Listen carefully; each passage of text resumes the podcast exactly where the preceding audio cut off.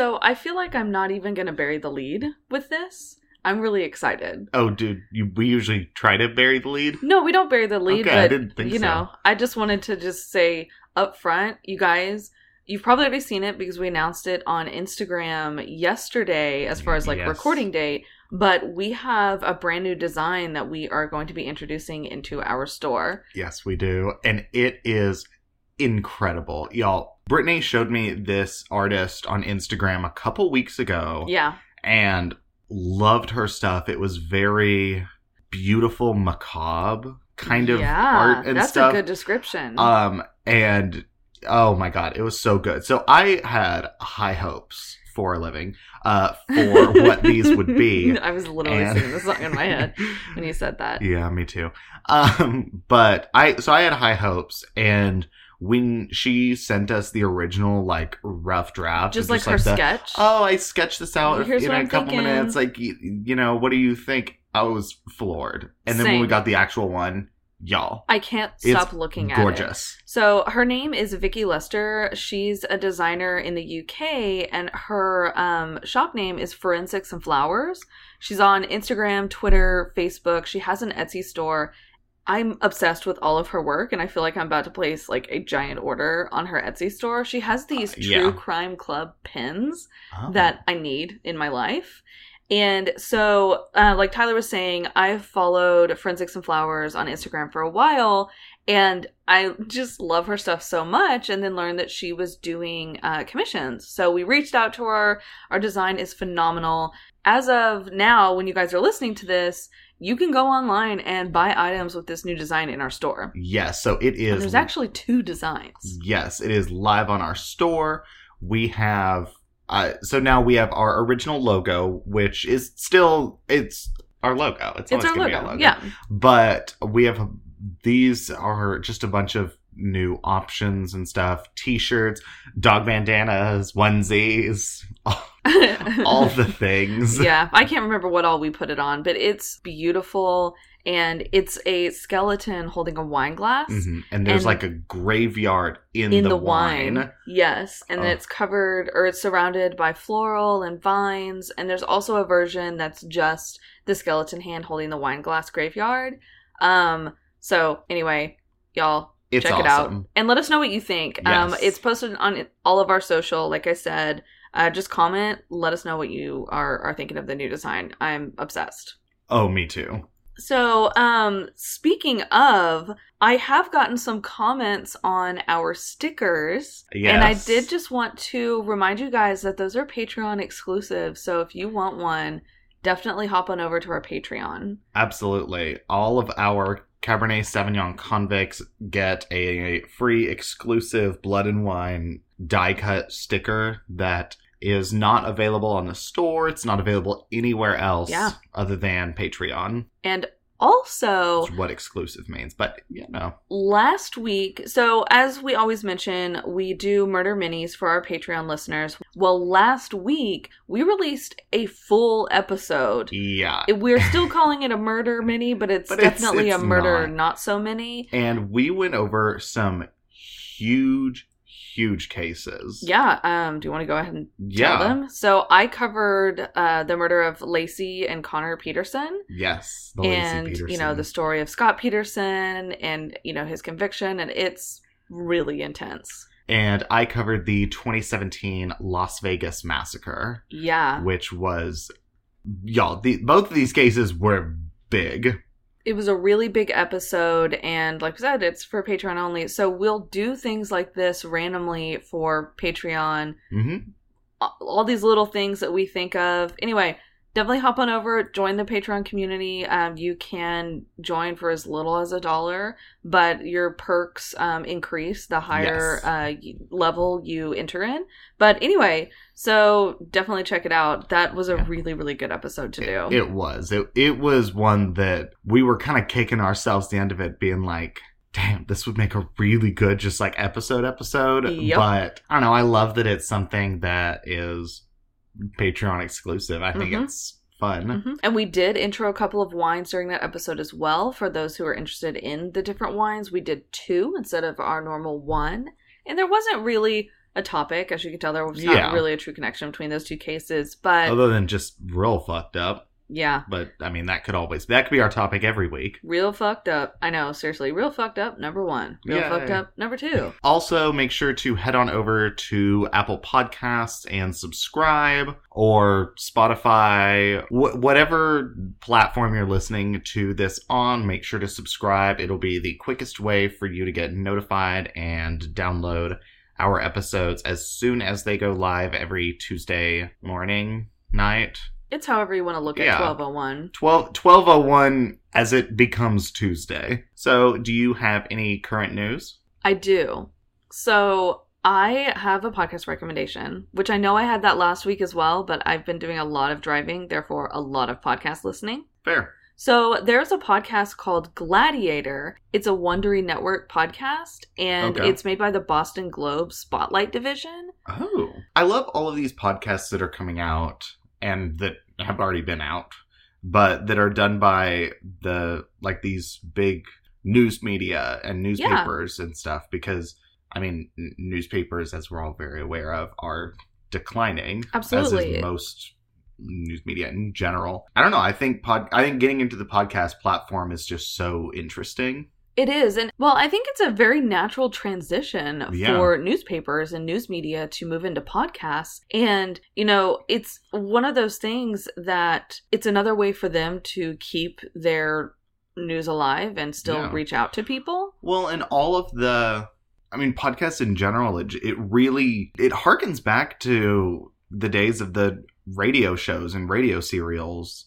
Yeah. that- I don't know. I think it's just a really interesting that you know we progress, but it's something that almost I don't know goes it's almost back. like we're jumping back in time. Well, and podcasting is a really intimate outlet to listen to because if you think about it, you're listening to someone's voice. It's a non-visual medium and it requires you to use your mind, you know, it's storytelling, which Yeah. again goes back to the radio. And you use your imagination. You like when, you know, our listeners are listening to us, unfortunately the things they're imagining aren't very pretty, but it's a, it's storytelling. And Yeah. you just I think it's one of those things that it's good to take a break from Mhm. watching TV and always having the visuals created for you and use your imagination. no, that's fair. I'm still stuck on the um, word intimate you used, and I just actually what I'm thinking of is there was this old show on I don't know Oxygen. It was when I was like seven, yeah. and I think it would be a perfect platform as a podcast. And it was Talk Sex with Susan Johanson. I'm an 85 year old woman Oh who's gonna play with sex toys. I and, like- remember this. Yes. I she- remember this. Is she? I heard, would like take calls and. Yeah. She was. On, like honestly, it. I think it actually really would transfer well to a podcast. But I just Perfectly. specifically, yeah, no, I. yeah. There are a lot of things that I'm like, I remember this and this and this, and I'm like, uh, that's a bit graphic for this podcast, which is ironic. Again, you can go into the, ooh, sex is. We can't talk about that. Let's talk about how this person is bludgeoned to death. I know. Hey. So back to Gladiator. Yes, sorry, that was a bit of a tangent. It's okay. Talk sex with Sue Johanson. So, Gladiator is a podcast about Aaron Hernandez, and he was the New England Patriot player who was convicted of murder Oh, and later committed suicide back in 2017. And this podcast goes into his background and what happened to him, but also it investigates um, CTE, which is chronic traumatic encephalopathy. And that is, you know, the traumatic head injuries that football players have. And this is something that's been coming up over the years as yeah. to if you think about it we've discussed multiple times how there were a lot of killers who had traumatic head injuries in the Mm, past yeah. and that it could be attributed to their violent acts yeah. well the same thought process is going on when we talk about CTE but also just a lot of the other health issues for football players Yeah. that they deal with in the NFL Well, and it's so it's interesting that it's still honestly allowed. Well, the NFL is just now admitting that CTE is a thing, and apparently the science has been. It started back in the 40s. Well, I mean, yeah, and it's been something that they have tried to cover up mm-hmm. because they don't want to admit fault or become liable in any way, even though they knowingly Well- were putting their players Right. in danger. But if you think about it, the players are their product. They're protecting their business. I mean, it's a Oh, really yeah. crude way to think about it, but that's it's the reality of why there's this controversy of and, and it shouldn't be because these are human lives. Um, Yeah. I love football. I mean, we've talked about that multiple times. Yeah. But this podcast really made me think about all all of the things that the players are put through. Yeah. Um, and and I will say, not that CTE was the reason Aaron Hernandez murdered um, the way he did. He he was convicted of one murder, and he was actually found not guilty of two more. But there's quite a bit of evidence that shows he was involved in some way. Yeah. But it was a premeditated murder. It was like a friend of a friend, and he shot him right outside one of his homes uh, there in Bristol, Connecticut. But it's that same question of are killers born or made? yeah. And, you know, that's not really something we can answer. And it just it tied together a lot of these different thoughts, Yeah. and that, yeah, there are a lot of other contributing factors as to maybe why he did what he did. And but it's, the it's a very, very good podcast. yeah, well the human brain is so fascinating. We how- still don't know a lot about it. Oh no, I mean there are cases where people will be in car accidents and their personality will be forever changed. Yeah. Or, you know, there's been cases of people who have a stroke and Mhm. wake up with a different accent. Yeah. And it's just the way the human brain does what it does is just fascinating and It really how, you know, an impact, especially multiple impacts Mhm. like you would get in football or boxing or you know any violent sport like that. Yeah. I mean, yeah.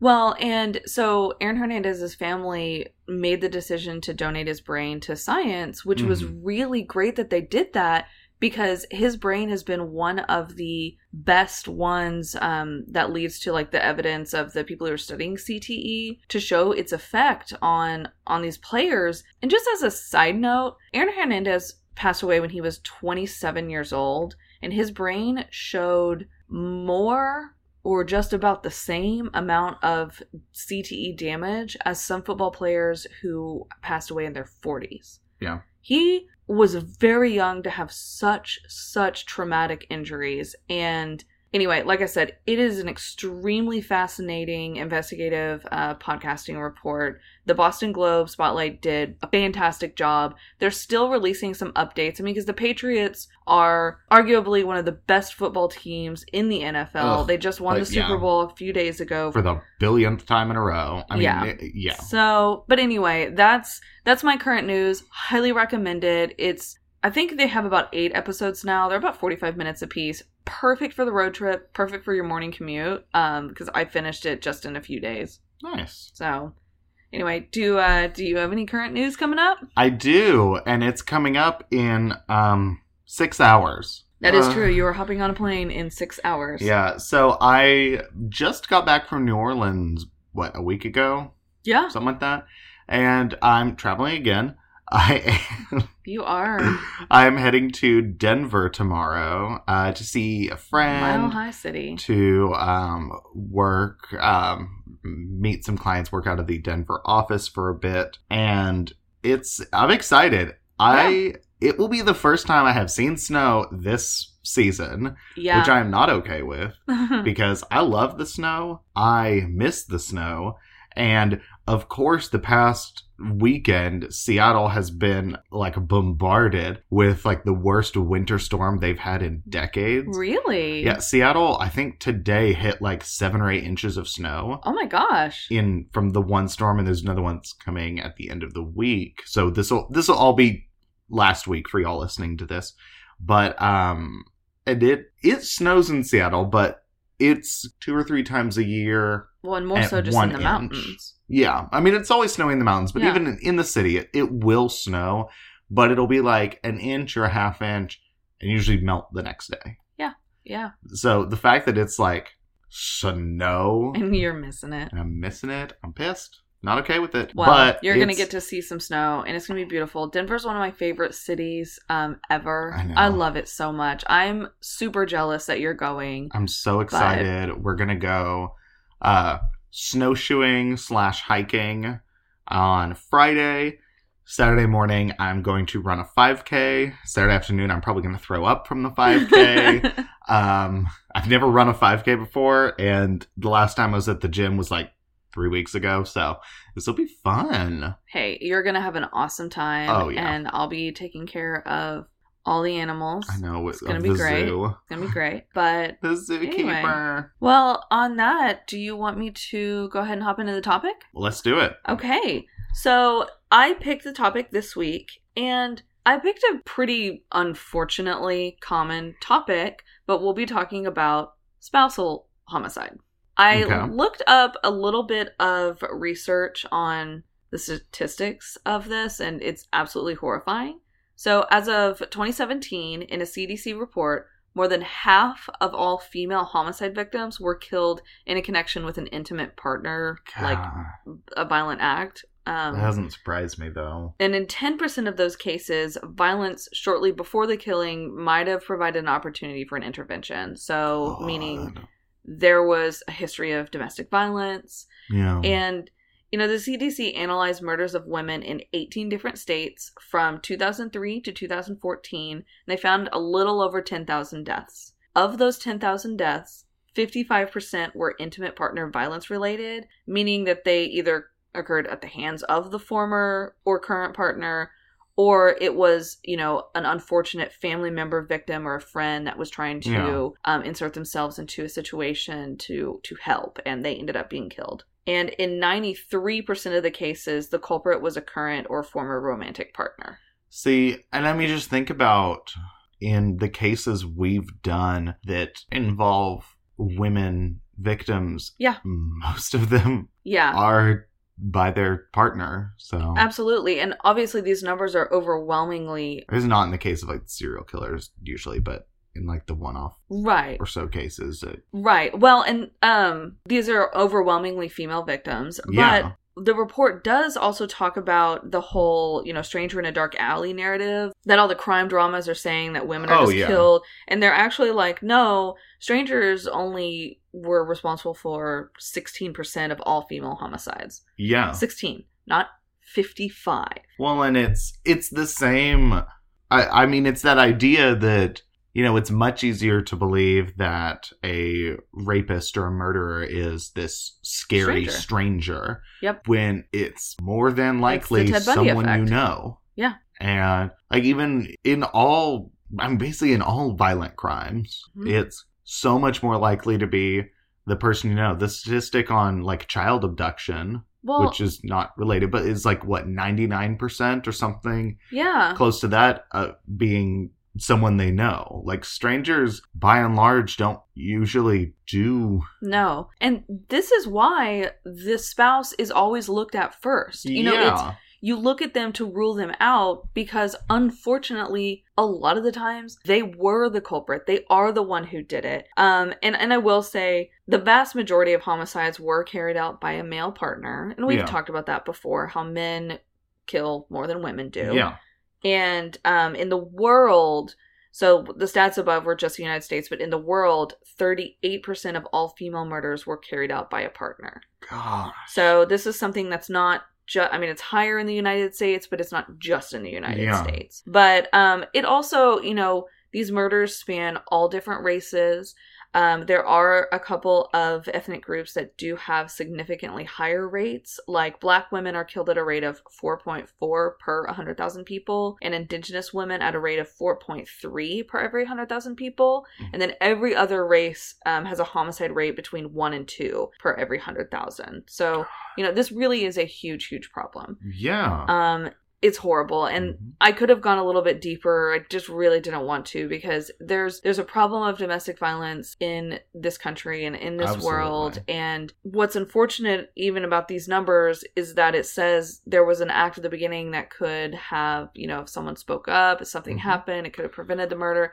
But then some of these victims are those people that were trying to help Yeah. and they still got stuck in you know the the crosshairs of whatever the situation was. But this is one of those cases that very specifically and clearly crisis centers and women shelters and stuff can save lives Absolutely. and do save lives every single day. hmm Um, and it is something that needs to be more focused on.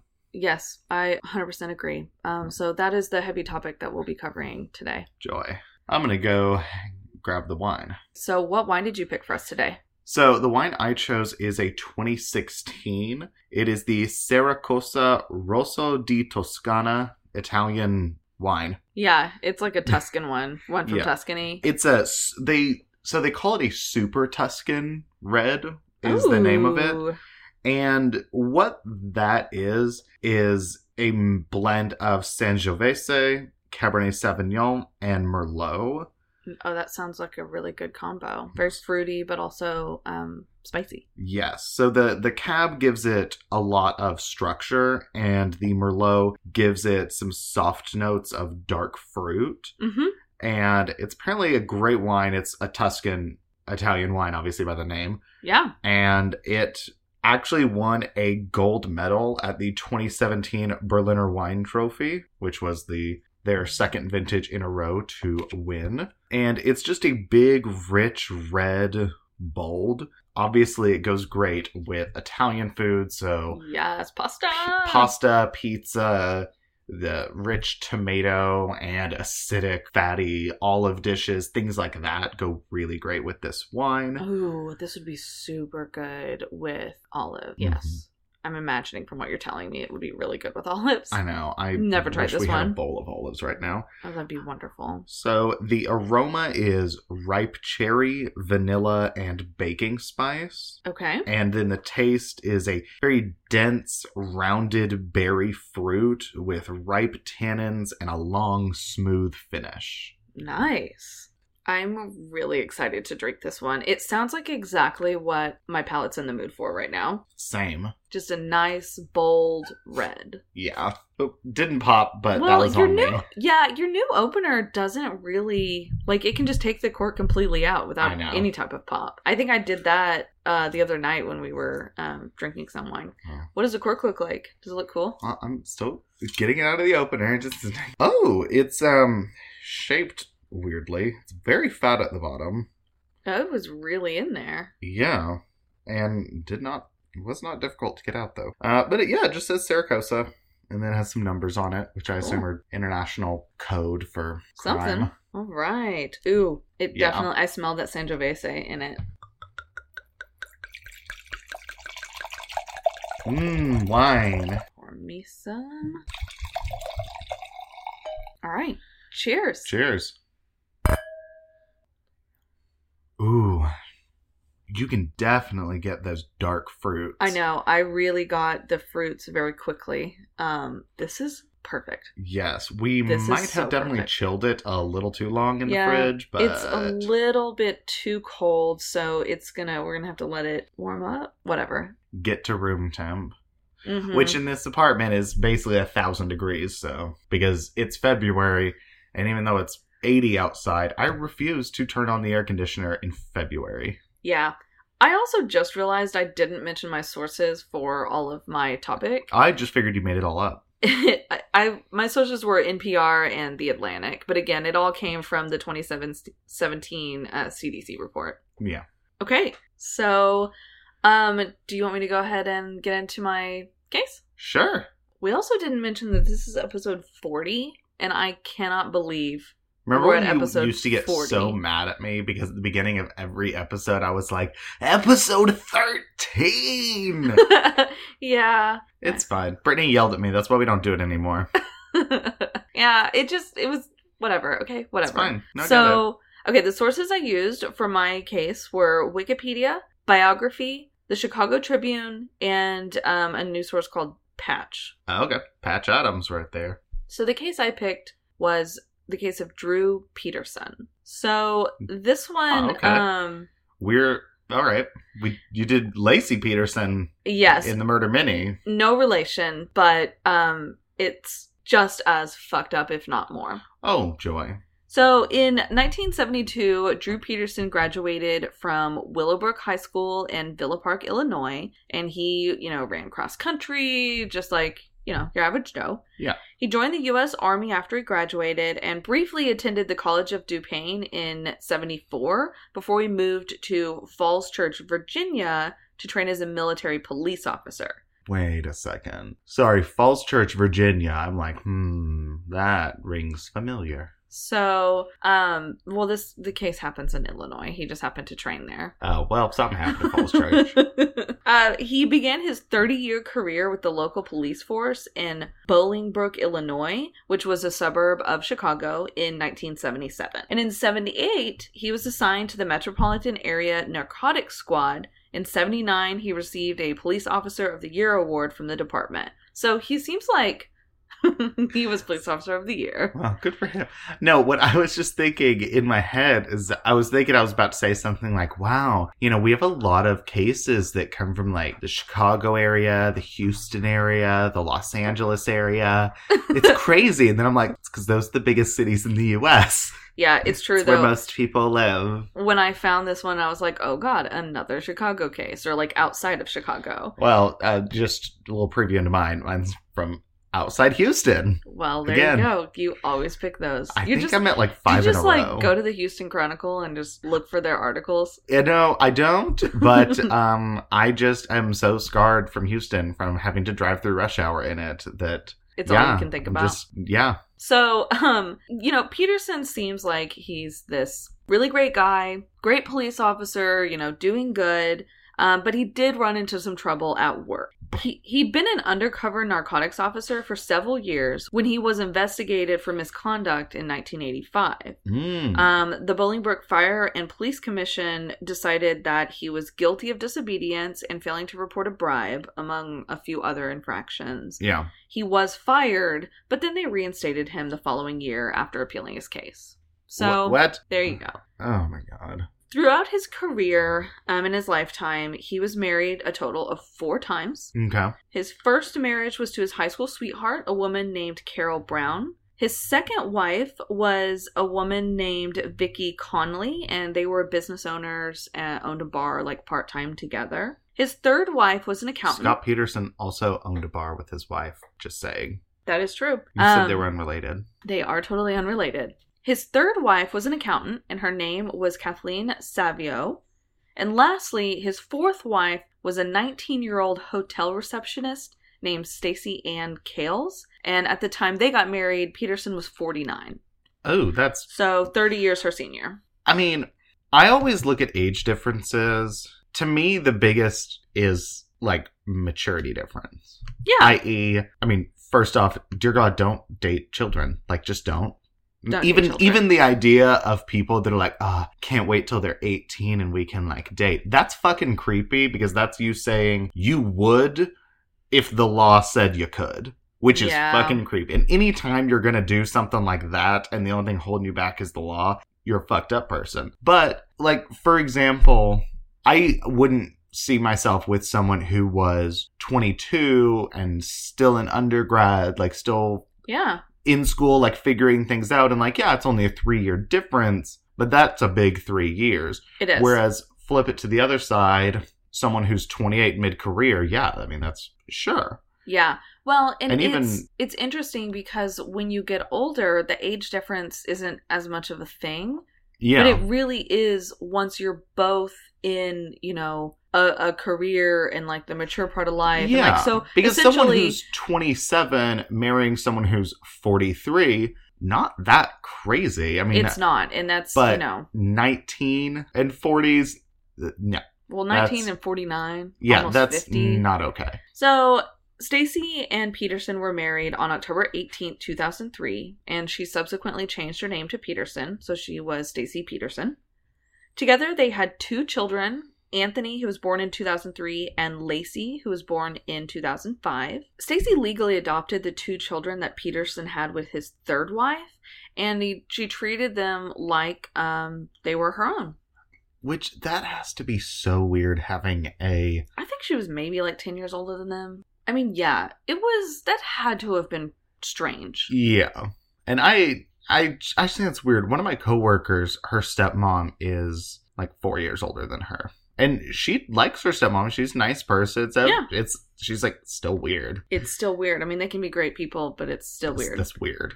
So, Stacy was close to completing her nursing degree from Joliet Junior College when she disappeared on Sunday, October 28th, 2007. Oh, Stacy was officially reported missing in the early hours of the next morning, Monday, October 29th, when her sister, Cassandra, failed to hear from her. She had been expecting Stacy to come over. They were going to go like paint a room or something together. Peterson claimed that Stacy called him at 9 p.m. on Sunday to tell him that she had left him for another man. oh, And her family is who reported her missing, insisting Yeah. that Stacy would have never abandoned her two children like that.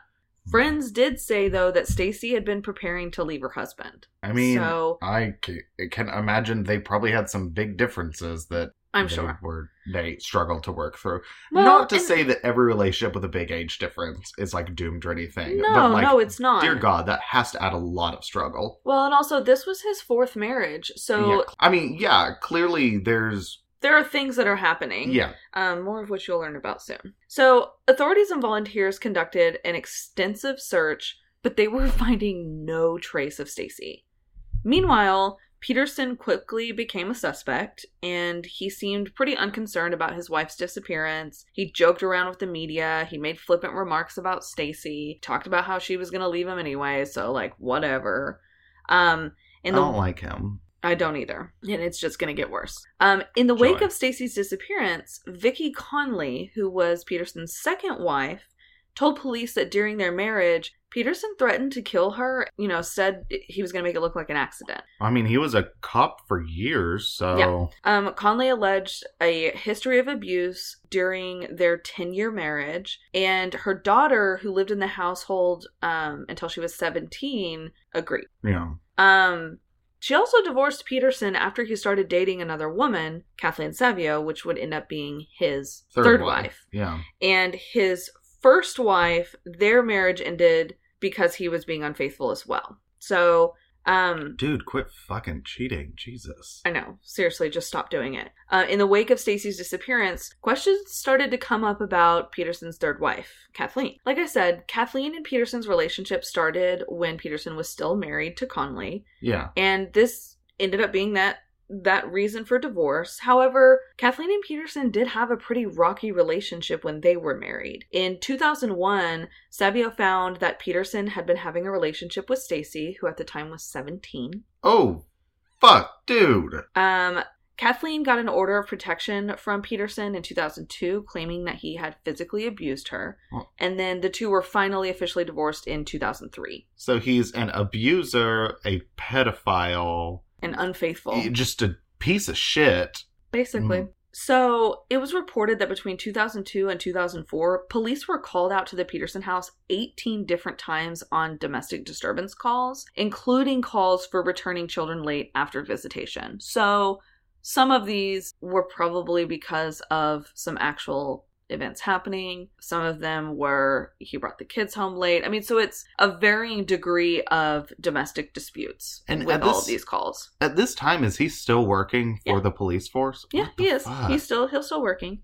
Uh, Peterson and Kathleen were set to resolve their outstanding issues regarding their divorce in April 2004. Um, they still had some finances to work through. I mean, divorce takes forever. It's messy. Yeah. But Kathleen never made it to the hearing. She was found dead in her bathtub on March 1st, 2004. Oh shit. Her hair was damp, but the bathtub was dry.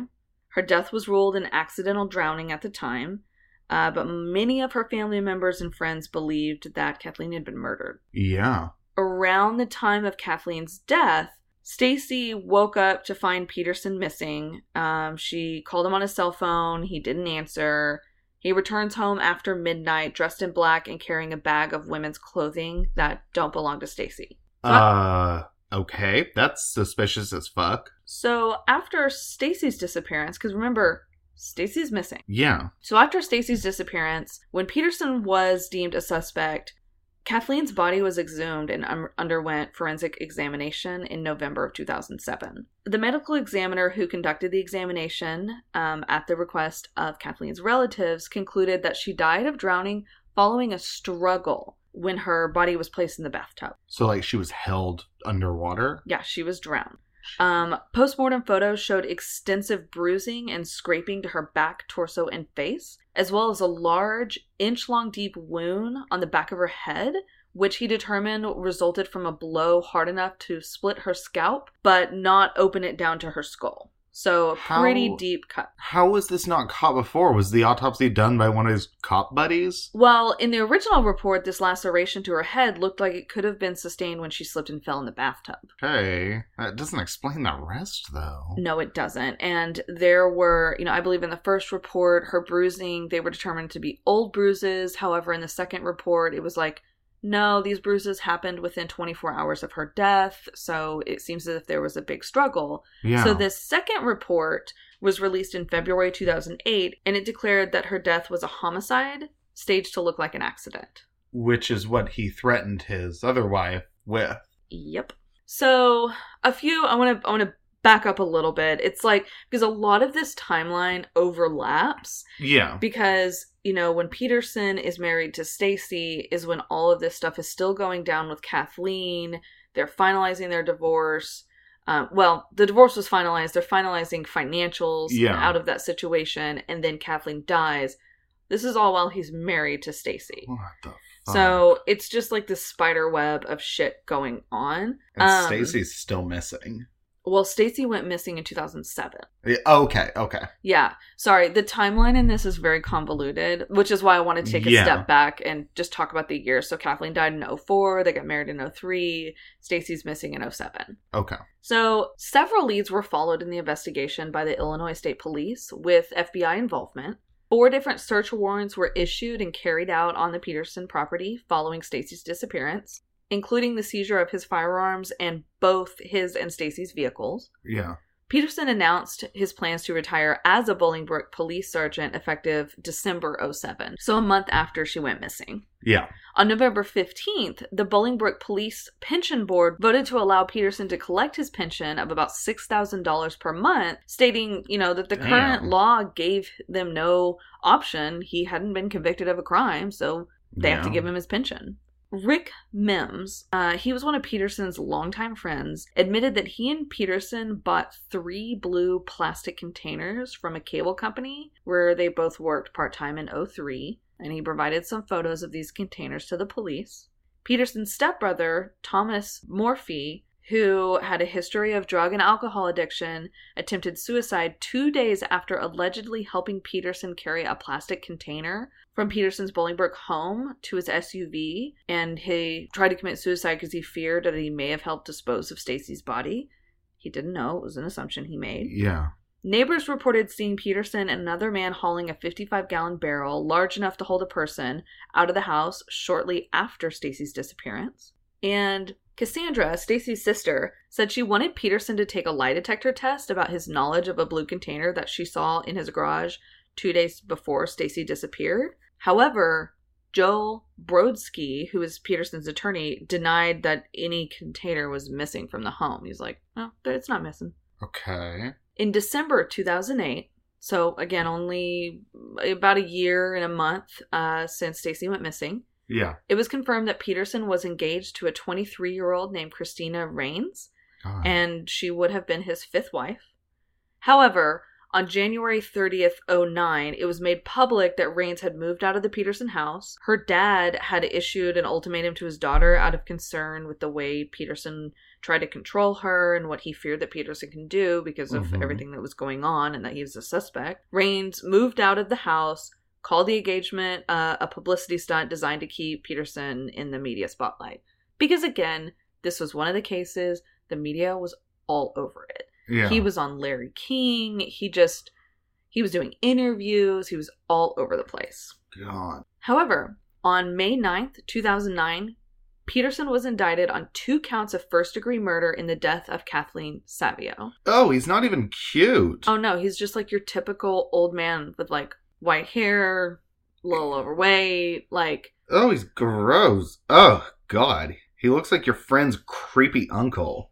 Not like Yeah. Any friend you have, but like. No, no, no. the- I know what you mean. I know what you mean. Um Oh, my God. he was taken into custody and remained behind bars before his trial. Sorry, I'm still just trying to understand how he like- basically had almost five wives.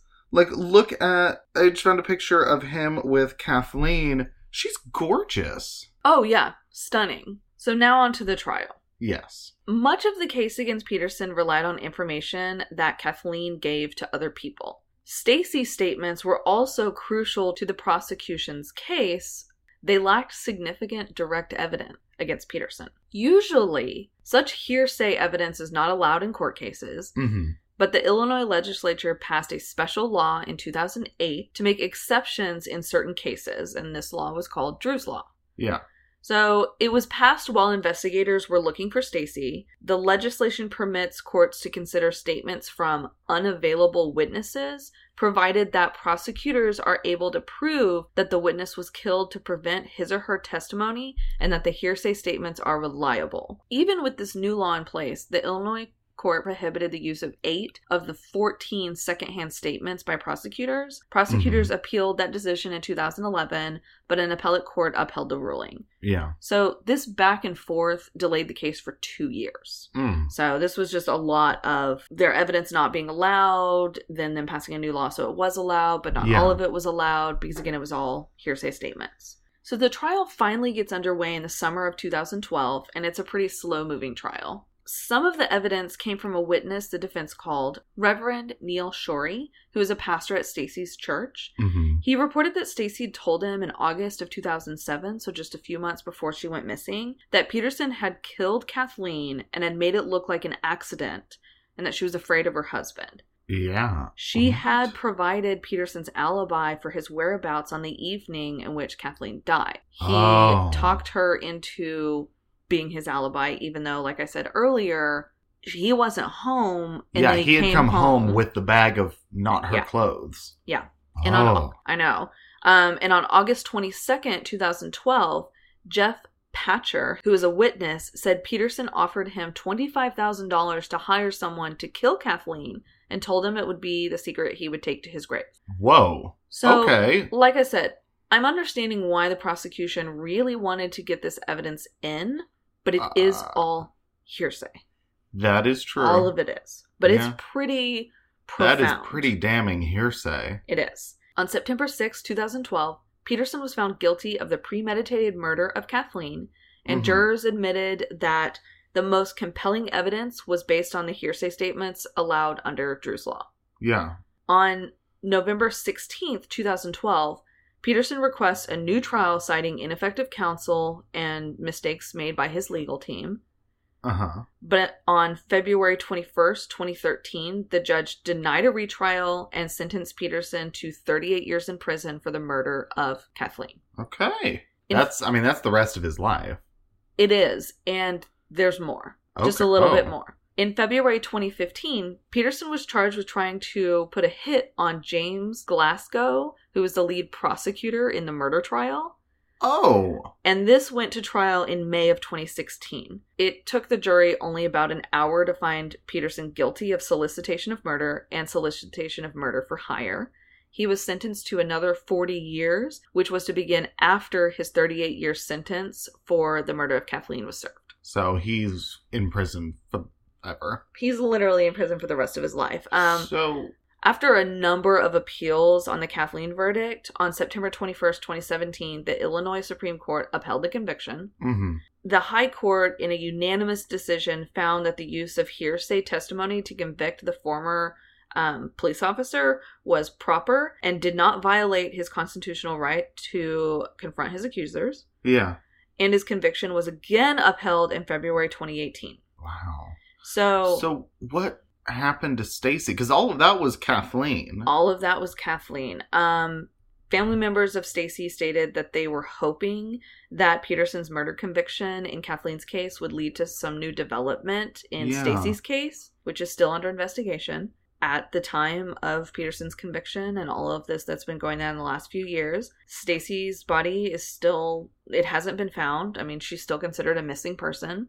Oh, There's no body, so it's not murder yeah. and with with the things that were happening you know when she she had told friends she was going to leave him it's just there's no evidence showing that she isn't just missing Yeah, but I mean, it very much seems like she's probably dead. yeah, well, probably at the hands of Peterson. what it reminds me of something that Jackie and Gloria said about Stephen Pearsall in the Cold Valley cases that, you know, yes, they are technically missing, but how realistic a person goes missing and their social security number is never used again. They're never seen anywhere. You know, they're Mhm.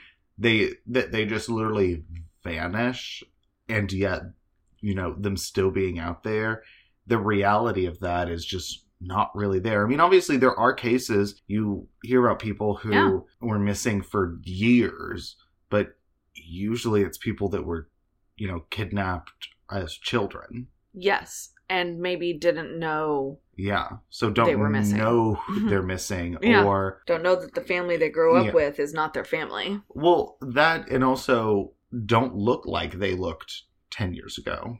You know, Mm-hmm. someone who's 9 and then 29 is very different and someone versus someone who's 29 to 49. Yeah. Don't tell who that person is. Yeah. But god. So, um, Drew Peterson was just a pretty awful person. Yeah. Um, a domestic abuser. He was violent with all of his wives. He was a cheater. Um, Mhm. he just was a not a great guy. shit. Also, obviously, he's not getting his pension anymore Yeah. because he is a convicted uh, killer. But he, you know, he's still there in prison, and I, I really hope some evidence comes about with um, what happened to Stacy. I know her family would love to have some answers. yeah. Um, but yeah, it's very, it's really sad that Drew was able to affect so many people's lives and killed most likely two of his sp- spouses. Yeah. So that was my case. Damn. Okay. Yeah. God, I also, hope I hope they I mean I will I hope they find Stacy and alive. But I would absolutely love for that to be the case. yeah. Also, I was so excited at the beginning of this episode to talk about our new design that I realized we never introduced ourselves. Oh yeah. So, no, we didn't. um, hi you guys, this is Blood and Wine. I'm Brittany, I'm Tyler. and this is our halfway point. Yep. Um, yeah. So Usually we try to do that a little bit earlier. we do, we do. But will you tell me about your case now? okay. By the way, this is great wine. Yes. I'm very much a fan. Ours has gotten down to room temp and Up. so Your room good. temp. Yeah, up to room temp. Um. Yeah, and it's definitely like opened up. It's bloomed. It's very vibrant. I'm a big fan of this wine. Me too. Well, let's go ahead and open up the second bottle before you get in your case. Yes. Okay. Well, that one didn't have a Yeah. This opener just either. doesn't do a pop. no, but So my case is the murder of David Lynn Harris. okay. So the sources I used, um, one of the best ones was the Texas Monthly. So they ran They a great stories, man. yeah, they ran a um, not a cover piece or a, a centerfold, a Like a front page story, no one that's like a feature. feature. There, we go. That's the one. centerfold. Um, no. like in Um, Playboy. yeah. Uh, they ran a feature titled Suburban Madness that was really good and um, is also the name of a movie based off of this case. Oh, Um, both of ours have movies. they Because mine had the the Lifetime one with, Yeah, uh, with Rob Rob Lowe. Lowe. Yeah. Mhm.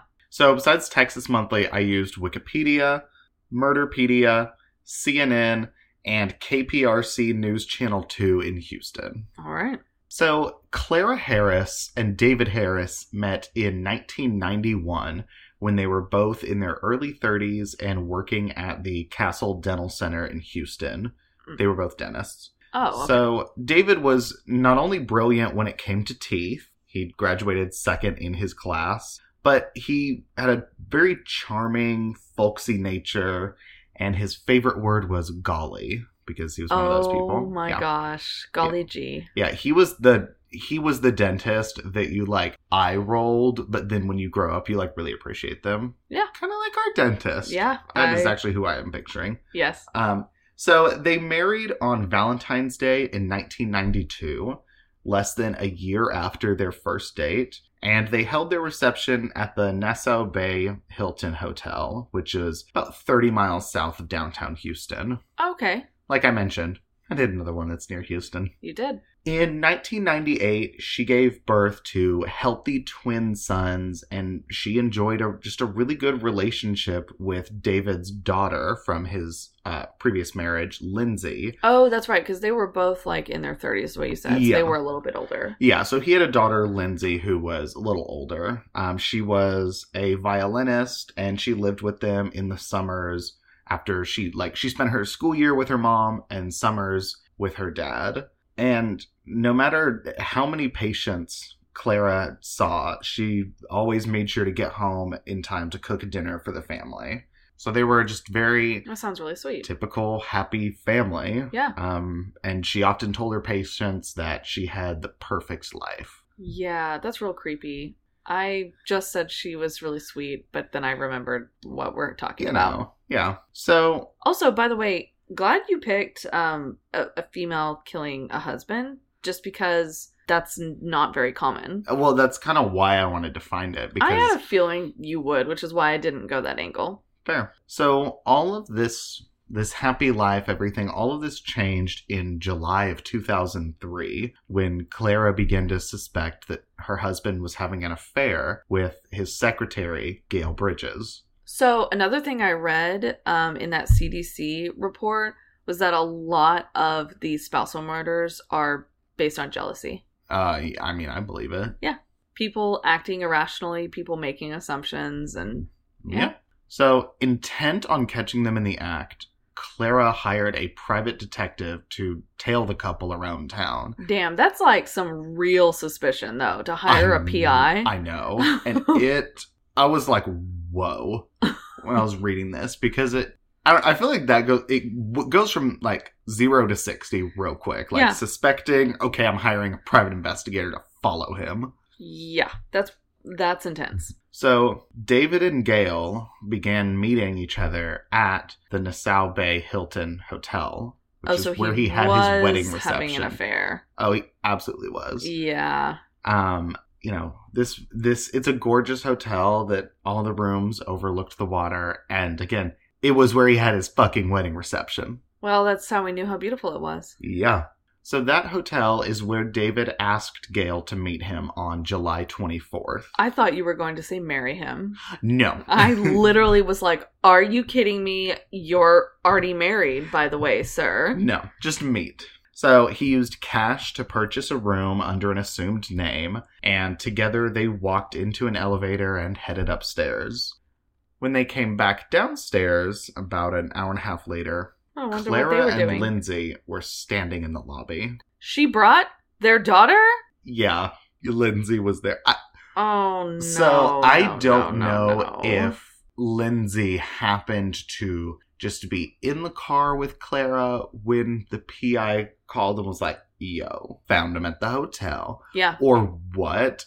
But yeah, Lindsay was there. Oh goodness. So, Well, that's really interesting because you would almost think it would make more sense that the twins were with her and not his daughter. yeah. I mean, I, I mean, in- again, Clara and Lindsay were close. yeah. I mean, well, then okay. yeah, but still, I don't think hmm. Lindsay knew. No, she did probably had Like- no idea like why she Yeah. was with Clara and what they were going to discover. So, after seeing David and Gail walk out of the elevator together, Clara lunges at Gail, screaming, You bitch, he's my husband. Then she slaps Gail, grabs her shirt, and tore it off. And she's shouting, This is Dr. David Harris, and he's fucking this woman right here.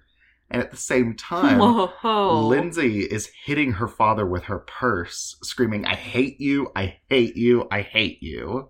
And how old is Lindsay again? Uh, I think she's 17. oh my god, this is a really intense scene in the lobby. Yeah, in the lobby of a Hilton. Yeah. So, hotel employees tried to intervene, but Clara kept grabbing at Gail.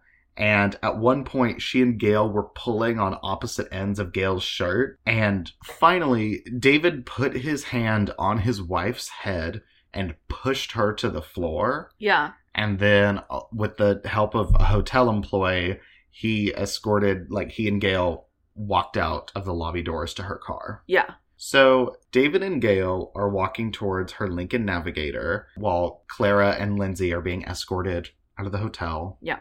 And going to Clara's Mercedes.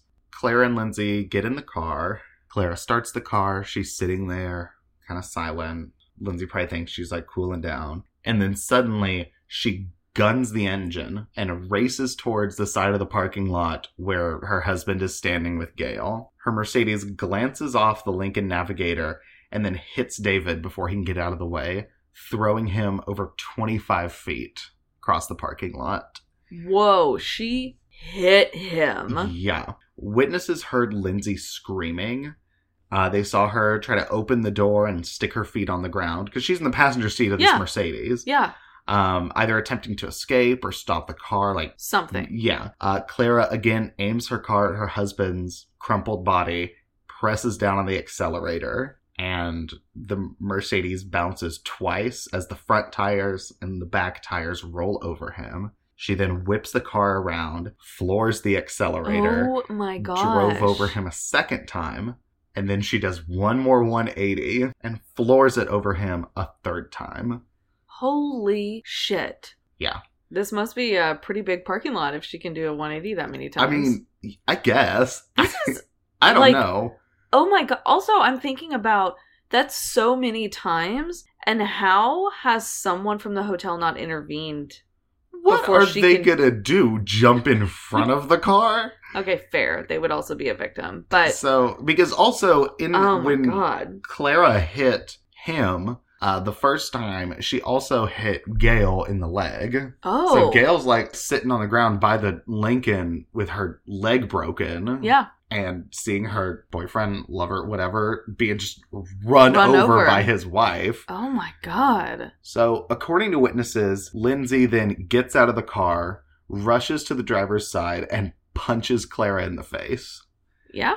She then collapsed on the ground and just started sobbing over her dad's body. Yeah. When Clara got out of the car, she looked like she didn't know what to do.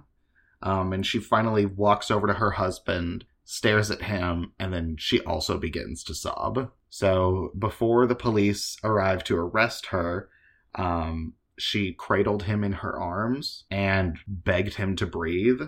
She was heard saying over and over, I'm so sorry, David. I'm so sorry. I love you. Yeah. You ran over him three fucking times. Yeah. Like, this is not like a, oh, she ran over him the one time and then it's like, oh shit, oh my god, what did I just do? Not, not that that would be okay by any means, but I'm just saying the fact that she did it three times. Yeah. So, two things I want to add. The reason that Clara knew to show up at the hotel was, again, the private investigator told her, Yeah. yo, To go he's there. at the hotel. Private investigator was still there. Oh my god. And they caught everything on camera. Well, yeah. I'm, I mean, because of course, they were it's at the, recording the, whole thing. wait, the, the private investigator was, or just the, The- hotel's security? The, the private investigator. Oh, I thought you were just talking about the hotel security in the parking lot. The, private PI was- investigator was, there in the parking lot with her Okay. camcorder and recorded the entire thing. well, there's your damning evidence. Yeah. Oh my god. So Clara was obviously immediately arrested and charged with first degree murder. Pretty Uh, yeah, that seems pretty straightforward, Mm-hmm. and many people saw it. It's on. It's being recorded. She apologized for it. Yep. Yeah. She admitted fault immediately. uh yeah. So Clara's trial began the following February in 2004, Mm-hmm. And Lindsay testified against her stepmother, claiming that Yeah. she'd told her to stop the vehicle. The prosecution claimed Clara's actions were more than a crime of passion, but that she wanted to hurt David, as she was had been heard saying in a police interview. Also introduced at her trial was the videotape of the crime that was recorded by the private investigator that Clara had hired. The video was especially damning as it showed her circling her Mercedes around the parking lot three times. And although, just due to the positioning of the video, David is not clearly seen in the video, um, it is shown that she parks her car right next to his body. It has her driving around. You can actually see her hitting him Yeah. and running over. Just because I think there were cars in between where the private investigators Something. parked and stuff. Yeah. But, but still, the defense's attempts to prove that Clara ran over David only once crumbled when the judge ruled their recreation of the crime by a private consultant was inadmissible in court. So the, Yeah? the defense is saying like, yes, she ran over him, but it was one time, Not and it three. was- yeah. Do you know why it was inadmissible? Um, I'm not sure. Mm. I'm. I don't know if uh, just the fact that it was a private consultant firm that did it and not the actual. Like I, I don't know. Like not the police or, or yeah. yeah. So her attorney explained what was in the report, though, using the consultant as an expert on the stand. Um, so they were able to tell the story, but just not show, Not show the it. reenactment. Oh, okay, okay. That makes a little more sense. Yeah. They argued that she could only have run over David once, and that the turning radius on her Mercedes would not have allowed her to sharply turn and run over him a second time. And the prosecution admitted that it was a good argument, Yeah. but they countered it by bringing in a police officer who'd been present at the scene. Uh, There was and, a cop there too? yeah, and who pointed out another tire track on the pavement that was shown in a police photograph. And the angle of this tire track went directly to where David's body had been. Hmm. So, yeah. Wow. Clara was advised not to take the stand. However, As everyone is, and they decide to go they anyway. always decide They always to. Like, decide just to go. Don't. Like literally, if your attorney is telling you, "Hey, don't take the stand," and you have this like, "No, no, I, I have to, I have to let them know how innocent I am." Because it's like You're yeah, you not. could be Like, it's- you're never innocent when you're- stand, but there is so much more that goes to it, which I'll get into it in a sec. Than just your word while you're on the stand. Yeah. So, after watching days of testimony, she decided that she had to speak. Taking the stand, however, allowed parts of her original interview, which her attorneys had previously gotten inadmissible. So, the very first police interview she did um, after she was charged with the crime, Yeah. her attorneys got it to be considered inadmissible. But when Oh. she took the stand, it allowed parts of it uh, to come into question. Oh my gosh. So, So- not only can they cross-examine her, but now more evidence was entered. Yeah. So only part of the interview was played, and the jury heard Clara state that she wanted to hurt her husband, but they didn't hear the portion later in the interview that she said, you know, I didn't want to kill him. They only heard her Say confessing to the police him. she wanted to hurt her husband. Yeah. This caused her attorney to collapse from the stress, which caused the court to go into recess Oh as he's God. taken to the hospital. Yeah, he wound up being fine, but yeah. He had that like, holy shit, everything just flipped, and Yeah. that was too much. Which. By the way, I could never imagine how stressful. I feel like when I'm at work and I feel stressed, that is nothing in comparison to a criminal attorney. Oh, yeah. Like, holy shit, whether you're a prosecutor or a defense attorney, that is some fucking stressful stuff. Shit, probably even, I don't know, a divorce lawyer. That's fucking stressful stuff. Like Yeah. any type of law. Well, you just have stressful. so much of people's lives in your hands. Yes. Like, ugh. So Clara contended that she didn't see David when she ran into him with her car. Again, saying that, like, Sure. she hit him once. Didn't Yeah. see him. Yeah. Um, and despite the medical examiner's report, the defense was unable to prove that she didn't run over him multiple times. So the defense is trying to say, like, well, it's just one time, and they're not, they weren't able to prove that it wasn't more than once. Yeah. So at her trial, she testified that she didn't mean to kill her husband, and she was only trying to wreck Gail's SUV. She was only trying to floor it into the Lincoln. She didn't see him. He was hit. Um, Which, honestly, if she hadn't have gone back and run him over multiple times, they probably could have made an argument about this. I mean, not necessarily because of physics and trajectory and everything, but she would have had a little bit more of a chance. a little bit. So in the heat of the moment, Not that I'm saying like defense should get someone off who's clearly guilty. I'm just making a point. Yeah. So in the heat of the moment, she went on to say that she didn't even know she had run over David. Which, this is while she's on the stand. yeah. So prosecutors went after her, saying that she knew exactly what she was doing in that Hilton parking lot. And their most devastating witness was David Harris's teenage daughter, Lindsay. Yeah, I mean she was in the car. Lindsay testified that a week earlier, her stepmom had told her, with all he's done to me, I could kill him and get away with it. That's just how I imagine her voice sounds. You Um, just can't say shit like that to anyone. I know. Um, and on the night of the killing, she said that Clara stepped on the accelerator and went straight for him. And that she said, moments for the impact, I'm gonna hit him. Oh my god. Yeah. Oh, I feel I I'm cannot hurting for Lindsay. Lindsay, Oh my god. because she- In the course of like five minutes, goes from, I mean, Goes from I'm like, sure I she's hate saying you, Dad, I hate the you last to thing holy she said to her dad is, I hate you, I hate you, hitting him with her purse. And because, No. yeah, Oh. She just found out he's cheating on her stepmom that she loves, and she's like, What the fuck? How could you do this to Clara? Yeah. And Clara fucking running him over. She has to punch her stepmom in the face to get her to stop. Like, what the actual fuck? She's 17 years old. Oh god. So, on February 13th of 2003, jurors found Clara guilty of murder for repeatedly running over her husband with her car. Yeah. Jurors found that she acted with sudden passion, which like that is a I guess classification of this is sudden passion Sudden killing. passion. Okay. Um, and the punishment for that can be as low as probation. Oh. But instead, the jury said that she should be fined and sentenced to the maximum amount of prison allowed under the sentencing guidelines for sudden passion killing. Which is Well, on February 14th of 2003, which was would her anniversary. yeah, it would have been their 11 year anniversary. Yeah. She was sentenced to 20 years in prison, which was the maximum sentence for a sudden passion finding. Yeah. And fined $10,000.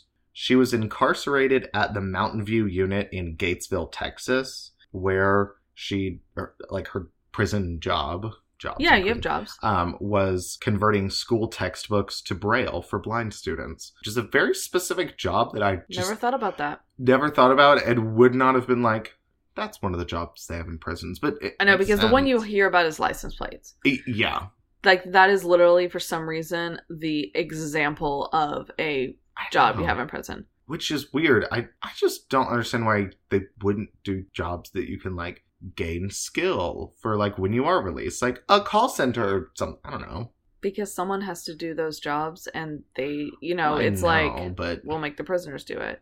I know. I just think that prisoners should at least. No, no, The ones sh- that are in there for life, like you know, you're in there for life. But the ones that are in there for no, they should have years, some like- type of rehabilitating like Yeah. um something to learn a skill. Mhm. And I, so I remember watching. I think it was a um segment on the John Oliver show about prisoners returning to the workforce, and he was talking with someone who was a former inmate. Yeah. uh, just uh, just about all of the hardships and all the shit you have to go through after you've done your time for your crime. I, th- I think the guy I was talking to had been arrested for like drug possession Yeah. uh, like felony drug possession. He had done his time and was out, but you know he encountered things. How do you how do you get a job when not only you have to say yes, I'm a felon, but you also have a five year gap? Yeah. can't explain it. So he's saying uh, he would do things like, well. I did work in the prison, and so you know they asked for prior employer. I put the state of Missouri, and I'm like, uh, Actually, Yep. yeah. That's That- that is something I've never thought of. But mhm. you do work yeah. for pennies on the dollar, but you do work. Well, and all of these things, so many uh, probation terms, you have to have a job. Well, you have no resources to get a job when you get out of jail. Yeah. So many jobs, the second you hit felon, are going to say nope, regardless of, I know. you know, who you are. Especially if you're a person of color. Like, Right. Well, and this makes me think of I told you about this bread company, David's Bread. yeah, Dave's Killer, Bread. Dave's Killer Bread. And It's they expensive bread, but it's good. It yes. Oh gosh, I was looking at the flavors and it looks phenomenal. But the company hires previous convicts Mhm. to work, which is why it's called David's Killer Bread. Yeah. And I love that model because it is an opportunity and i Mhm. there and i do wish there were more companies that Mhm. had that same thought process and and i'm not saying every company has to allow convicts to work But it, it but if there were more companies that were offering that opportunity like if someone be great if someone got arrested or was arrested for fraud and money laundering and all that yeah you know you might not want to hire them to an accounting firm i get it yes But- absolutely it that'd be a red flag you know but just because someone has lots of people go to jail and lots of people go to jail for stupid shit like oh i had a bag of weed in my pocket I know, like marijuana possession. That's what I was just gonna say. Like, and you- that can run. And it's like, come on, Mm.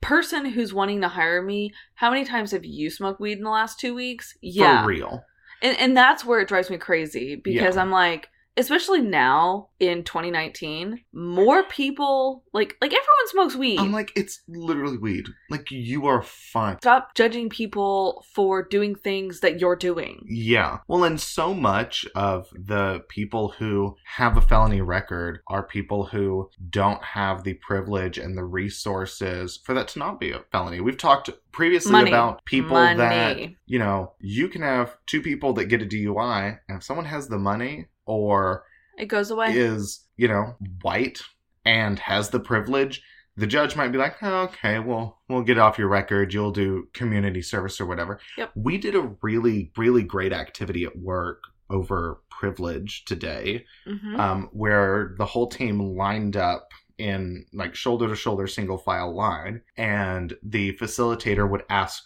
questions that related to privilege yeah. so it's questions like if you grew up in a single family household, take a step back.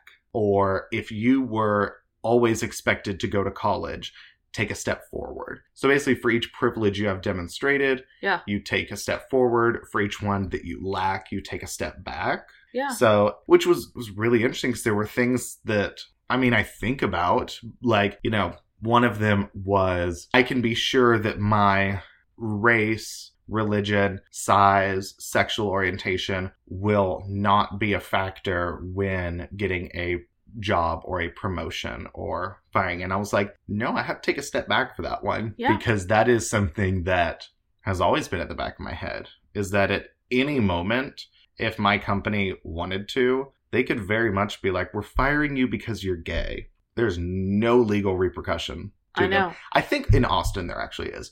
But in the state of Texas and in the US as a whole, There's not. there's not. Well, and in that exact example that you gave, I would also have to take a step back because I'm a woman, Yeah. which th- that's ridiculous. Yeah. And it it was one that it was very thought provoking and because privilege is something that unfortunately the people who think about it most are the people who lack it most usually because it's Yeah. a thing because you you If you have privilege, you don't have to think about it. yeah if you were always expected to go to college and went to college you never really think about that as like an achievement. You think about it as like uh, yeah An that's what I did. if you were never expected to go to college and you did that's huge. Uh, one of the questions i really liked was if you were told from a young age that you can like be whoever you want to be or do whatever you want to do take a step forward quite a few people took a step back. And i'm like that i mean uh, we always grew Yeah. up being told like oh you do whatever you want. Oh, and one of my teammates gave perspective on it just saying like growing up i was told i had to you know you, you can't be an artist. That doesn't make money. Yeah. you know your your first priority needs to be taking care of your family. So it's just stuff like that. And i'm like that is something that has never come across my mind. No. I mean, obviously, I think about, yeah, I want to do things to get into that that pay more that would make my life financially easier. Yeah. But it's never something that mom or daddy drove into us growing up. No, I agree. I mean, shit, you got an art history major in college. I was a sociology major. We were literally like, "Hey, we're not doing things to make money." Clearly, Yeah. But I don't know, it was a it was just a really great activity and it was surprising I like because that y'all did that. going in when she was explaining what the activity was i was thinking i'm like i'm gonna be in the very front Yeah, or up there because i'm a cisgendered white man in my early 20s you know and yes i'm gay but that's one thing You Yeah. know, there are so many people who have such more obvious privilege. But, you know, when we were done with the activity, I was in like the middle, kind of towards the back, because privilege isn't always something you see. Yeah. It's not just racial privilege and gender privilege, it's, you know, mental health, your economic stability growing up, having a like a two parent household, th- Yeah. things like that that I mean, yeah, that that is something I have to think about. And you know, the the example that one of the men on the team threw out, he was like, you know, again, I never have to worry about walking uh, the street at night. Right, right. Which Like, we have which talked we've about talked about multiple time times, and and time again. every single woman was like, "Yeah, we do. We Yeah. all do." Yeah. J- just things like that. And I'm like, hmm. I think it was a really great activity. No, I love that you Um, did that. it that was is It was something amazing. quite a few people on my team have done it previously. I've literally Oh. never heard of this No, before. I haven't either. I really liked it because I think it's also a very realistic way. Because unfortunately, privilege and talking about privilege is a controversial thing. There are a lot of people that are It like, is. male privilege doesn't exist, white privilege doesn't exist. Like all, and I think an activity like this I can really don't put it. understand people who say that, but oh, okay. Oh, me neither. It's but I think an activity like that can really put it in perspective of like this is what that means. yeah. Because no, I think a lot a of people example to show it. see it as like, well, white privilege doesn't exist because I'm white and I've struggled. So obviously, it, and I'm like, that's not what it is. It's just the fact that you've never struggled because you're white. Yes, yes. It's not saying you haven't struggled because lots of people Everyone on every struggles. level struggle. Yeah, there are going to be people of every race, background, religion, orientation, makeup, whatever, that struggle more than you and struggle less than you. Yeah. But the privileges you have are that you don't struggle because of that specific thing, Right. you know? But, uh, so that was very long tangent. But anyway, I think it was a really good activity and it was very I like doing stuff like that that is also eye opening and gives you the opportunity to be vulnerable at. Vulnerability is something that more of us should do at work. yeah. And just as simple as saying, I don't know the answer, let me Mhm. touch base with my team and I'll get back to you, is for some people a super vulnerable statement to make that they're unwilling to do. Yeah. and and that just creates a load of problems but that i say that because that's one thing that i adopted a few years ago where i was like you know what you have to pick when you're supposed to pretend to know something and when you're Mhm. not and when you know like this is an important question i have no fucking clue what the answer is i'm going to admit that i don't know Yeah. and that makes me look a hundred times million times better than someone that's just like oh yeah you know the answer is this you need to do xyz and they're pulling it out of their ass and then some shit happens because of that answer they gave like yeah. Or even if you're like, "Who I have I think it's this," but saying it's like, "I I think this and such, but I'm not sure." right and that's a Yeah. very simple way to look at vulnerability and i say simple in in that it's a small example but that's not easy for a lot No. of people Well, and like let's be real, the people at work, you spend more time with people you work than you do anyone else. anyone I mean, you're you're with them 8 hours a day, 5 days a week at least. you're with them eight hours a day if you're lucky Yeah. it's a lot of the times it's 10 to 12 yeah, you might be sleeping next to your significant other longer than that, but like awake time, there's not enough hours in the day to spend another eight to ten hours No. with anyone else. Well, and this is also, this is really going off on a tangent, but this is also another reason to have a job that you're passionate about. And I understand there are times in life when that's not an option. Yeah, when you when have you to just be like, have to make well, money, Fuck it, I hate this. Makes me do it. miserable, but it but you pays my do bills. it. Yes. But the ideal is in there. Yes. The ideal is to have a job that you enjoy Mhm. doing because you are going to do that more than anything else in your Yeah. life. And if that scares you, I mean, it should, but Yeah. if it scares you because you realize. Let your passion scare you. No, like I'm an I'm an acting coach. but I, I'm just saying, if that scares you, it should. Yeah. And if you're in a position where you're like, oh shit, I hate what I'm doing, do what you can to change it. Absolutely. Because it is what you are doing with more of your time than anything else. Absolutely. So I'm gonna. That was a very long arcing tangent that Yeah. went from prison work to uh, Being passionate To about what you do. privilege to w- work place to HR stuff. I mean, granted, I could have a whole podcast dedicated to All stuff of that, like I that. know. But I know. Um, Um, so tell me what was the what was the result? Like what what's your Yes. wrap up? So she is in, you know, she was sentenced to 20 years in prison. hmm She is making textbooks for blind people, and her two sons are in the custody of family friends, and Yeah. they visit about once a month. How old are they now? Uh, they were born in 98. Oh, so, okay. like, right now, right now, they're 21. And she was denied parole on her first attempt on April 11th of 2013 by the Texas Board of Pardons and Parole. Yeah. And her second parole request was also denied in September of 2016. But in November of 2017, Clara's application for parole was granted, and her release date was set for May 11th, 2018. Was Some- she released? Yes, she was released on May 11th. Oh. Um, and some of the conditions for her parole include that she has to get gainful employment. yeah. She is subject to electronic monitoring, so an ankle bracelet. Yep. Uh, she has to reside in the legal county of re- residence, Galveston County. Mhm. She has to demonstrate a sixth grade educational skill level, which is interesting. I guess they take a test. I don't know. I mean, she was a dentist. I think she's got that covered Mm-hmm. um, alcohol and controlled substance testing, and she can have no contact with the victim's family. Yeah. Which is interesting. I wonder. what about I- her kids? e- Well, that's what I'm saying. I don't know how far that reaches. I assume her boys, obviously, she can have contact with Well, because she already did throughout her time. Yeah, So why would they? her children. But, like, I mean, I doubt Lindsay would want to, but no, I doubt it. I don't know if Lindsay would count since she was her stepdaughter. And then all of David's family and stuff, she can't contact them at all. So she will remain on parole through 2023, which is only four years away. it's only four away. So, Wow. yeah. So I just that- still can't believe she ran over him three times. I know. In her Mercedes. And it it didn't but when I was reading this, literally all I could think about with this was like, oh my god, Mr. Mercedes. Literally the title that I put there, the little header I put over that section was Mr. Mercedes. You should have put Mrs. Mercedes. Oh my god. Yeah, that was a missed Damn it. opportunity. Well, sorry guys. Brittany's kicking me out of the podcast. I'm out. Um. Wow. Sydney will be So. the new host.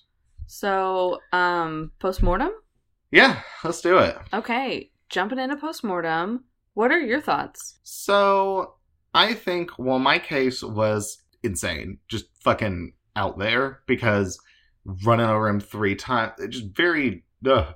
Yours, I think, definitely wins because just Because Stacy's still missing. Stacy's still missing. Just the fact that again he is this cheater, pedophile, Bastard. murderer, monster. Yeah. he's just a straight up fucking monster. He's a fucking monster who is a fucking police officer. yeah. That is one of the parts that I didn't really harp on it because I mean I said it, I said it, but Yeah, I said The- what I said. This is someone that we're supposed to trust and he's a fucking maniac. Mhm. He's a monster. Killing wives, just no. yeah, no, So, um I will say I I agree. yeah. So, I will pick the wine for the next episode and I actually already know what I'm going to pick. Ooh. So, this is exciting. I will pick the topic, and I have no idea what I'm going to pick. So Well, there you go. I'll pick something in Denver. Well, um, don't forget to rate and review us on Apple Podcasts. Be sure to let us know what you're thinking. Yes, we um, we really appreciate reviews. we love when Um, y'all write a review. Yeah. and let us know.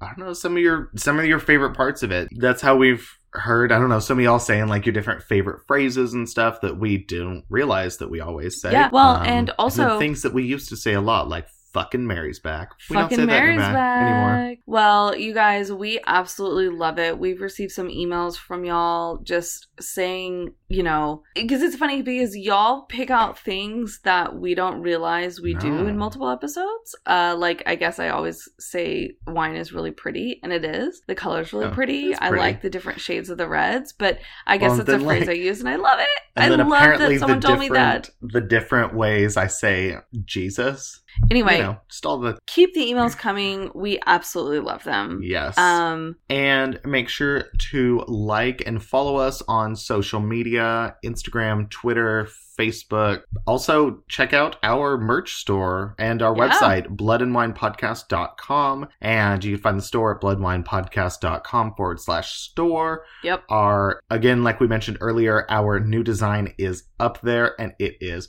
gorgeous. It's And- the freaking best. Guys, I'm going to get a tattoo of this. Yeah, Like, we've we've been talking about this, and I'm like, mm, It's going to happen. I, I think that's my next tattoo as So well. uh, when we do that, we'll show pictures Oh because yeah, obviously. Um, I I don't suggest getting a tattoo. I mean, if y'all really, if you want to get but one, if do you it. did, Um, oh my god, I this is the design. If you get a tattoo of it, we'll buy you anything you want on the merch store and send it to you. I don't know. yeah. So thank you guys so much. Yes, thank Um, you. This is Blood Wine signing off. All right, bye, you guys. Bye. Bye.